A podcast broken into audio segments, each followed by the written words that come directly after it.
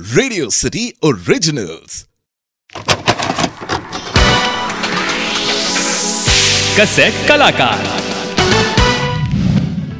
Cassette कलाकार में आज हम जिन कलाकार की बात करेंगे, उन्होंने अपने करियर की शुरुआत फ़िल्मों में बतौर प्लेबैक सिंगर की थी और आगे चलकर यह भारतीय फ़िल्म इंडस्ट्री की पहली फीमेल कॉमेडियन बनी।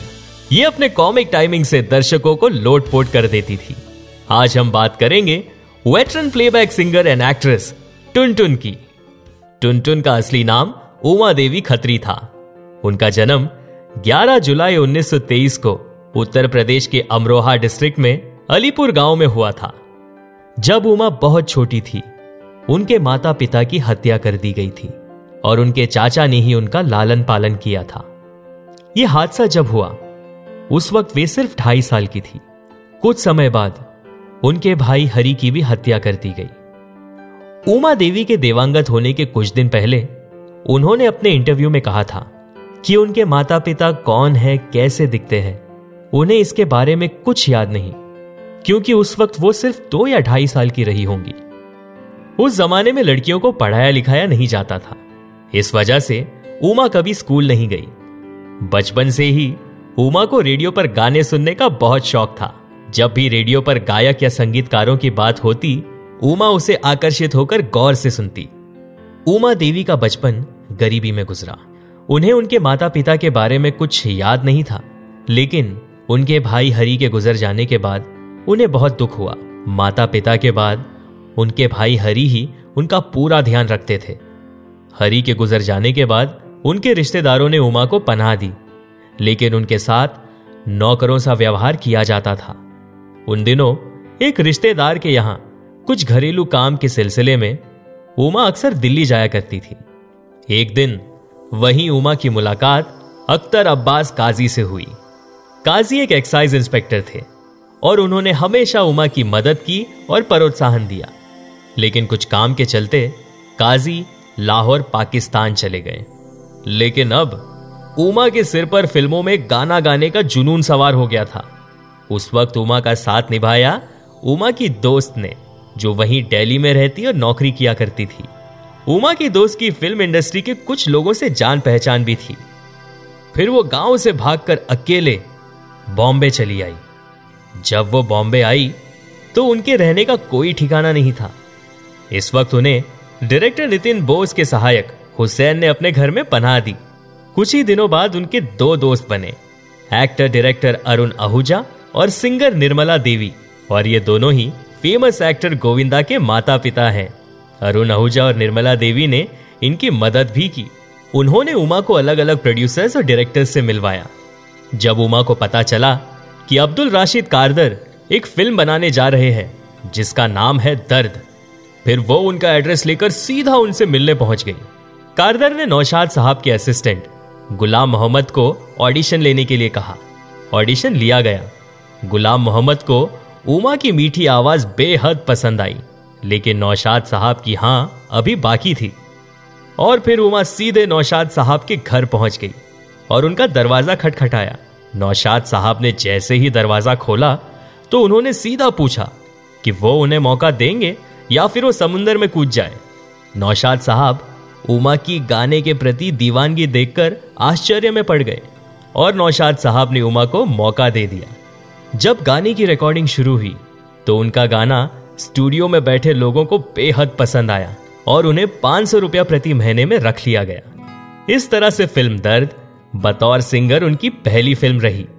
इस फ़िल्म में उन्होंने चार गाने गाए। आज मची है धूम, बेताब है दिल, अफसाना लिख रही हूँ, ये कौन चला? ये सारे ये सारे गाने बहुत हिट रहे। अफसाना लिख रही हूँ, इस गाने ने बहुत प्रसिद्धि बटोरी। उमा के गाने पाकिस्तान में भी मशहूर होने लगे। जब उनके ये गीत अख्तर अब्बास काजी के कानों तक पहुँची तो काजी उमा से मिलने के लिए उत्सुक हो गए। फिर क्या था? काजी पहले से ही उमा के सपनों को साकार करने में उनकी मदद करना चाहते थे, लेकिन काम के सिलसिले में वो लाहौर चले गए। इस बार उन्होंने तय कर लिया था कि वो उमा से प्यार का इजहार करेंगे और उनसे शादी करेंगे। सन 1947 में उमा और काजी ने शादी कर ली। उमा काजी को प्यार से मोहन बुलाती थी। आगे चलकर उनके कई और हिट गाने आए। उन्होंने जेमिनी फ़िल्मों के लिए कई बेहतरीन गाने गाए। सन उन्नीस में आई फ़िल्म महल के लिए उमा ने आएगा आने वाला गाना गाया था। लेकिन उमा का करदार स्टूडियो के साथ कॉन्ट्रैक्ट था और वो उनके अलावा और किसी के लिए नहीं गा सकती थी। इस वजह से उमा के इस गाए हुए गीत को इस्तेमाल नहीं किया गया और इस गीत को दोबारा लता मंगेशकर की आवाज़ में रिकॉर्ड किया गया। समय के साथ साथ उमा ने 45 गाने गाए थे। उनमें से ज़्यादातर हर गाने हिट थे। जब उमा माँ बनने वाली थी, उन्होंने फ़िल्मों से ब्रेक लिया और बच्चे के प्रति अपना फ़र्ज़ निभाया। आगे चलकर जब उन्हें लगा कि वे अब फ़िल्मों के लिए वक्त निकाल सकती है तो वे फिर नौशाद साहब से मिलने गई। उस वक्त तक लता मंगेशकर आशा भोसले सहित बहुत सी ट्रेन सिंगर्स आ चुकी थी। फिर नौशाद साहब ने उमा से कहा, बहुत वक्त बीत चुका है। अब सारे सिंगर संगीत की शिक्षा लेकर आए हैं। नौशाद साहब ने उमा से कहा कि उन्हें फ़िल्मों में गाना छोड़? अभिनय की ओर जाना चाहिए। इस पर भी उमा ने उनसे अपने अंदाज में कह दिया कि वो अभिनय करेंगी। तो दिलीप कुमार के साथ फ़िल्मों में एंट्री करने का मौका मिले तो ही करेंगी। फ़िल्म बाबुल में उन्होंने दिलीप कुमार के साथ काम किया। और उमा को टुनटुन नाम देने वाले शख्स और कोई नहीं। बल्कि खुद दिलीप कुमार ही थे। इसी फ़िल्म के दौरान उनका नाम टुनटुन रखा गया और आगे चलकर यही नाम दर्शकों के दिल में बस गया। फिर वो भारत की पहली हास्य कलाकार बनी। वैसे तो बाबुल फ़िल्म में इनका रोल छोटा सा था लेकिन दर्शकों ने टुनटुन को बेहद पसंद किया। फिर उन्होंने बतौर एक्टर कई फिल्म्स की जैसे Aar Paar Mr and Mrs 55, Pyaasa Namak हलाल और अन्य फ़िल्में।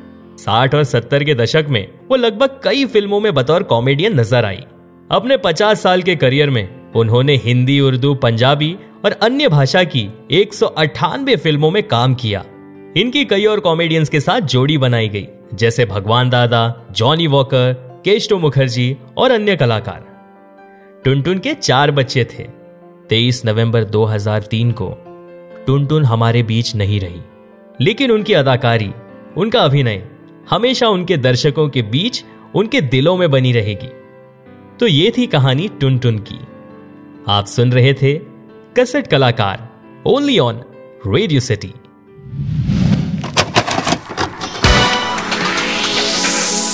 कसेट कलाकार।